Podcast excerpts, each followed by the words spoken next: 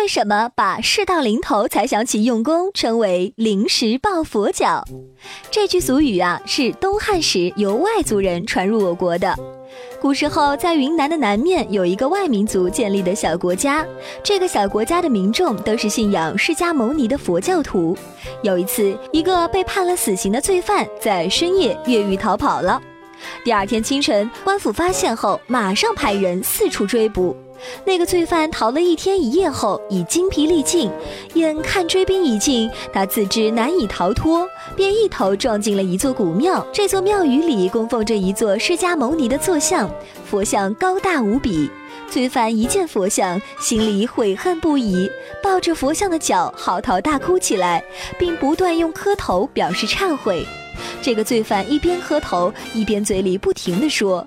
佛祖慈悲为怀，我自知有罪，请求剃度为僧。从今以后，再也不敢为非作歹了。不一会儿，他的头也磕破了，弄得浑身上下都是鲜血。正在这时，追兵赶到，见此情况，竟被罪犯的虔诚信佛、真心悔过的态度感动了，便派人去禀告官府，请求给予宽恕。国王笃信佛祖，便赦免了他的死罪，让他入寺剃发，当了和尚。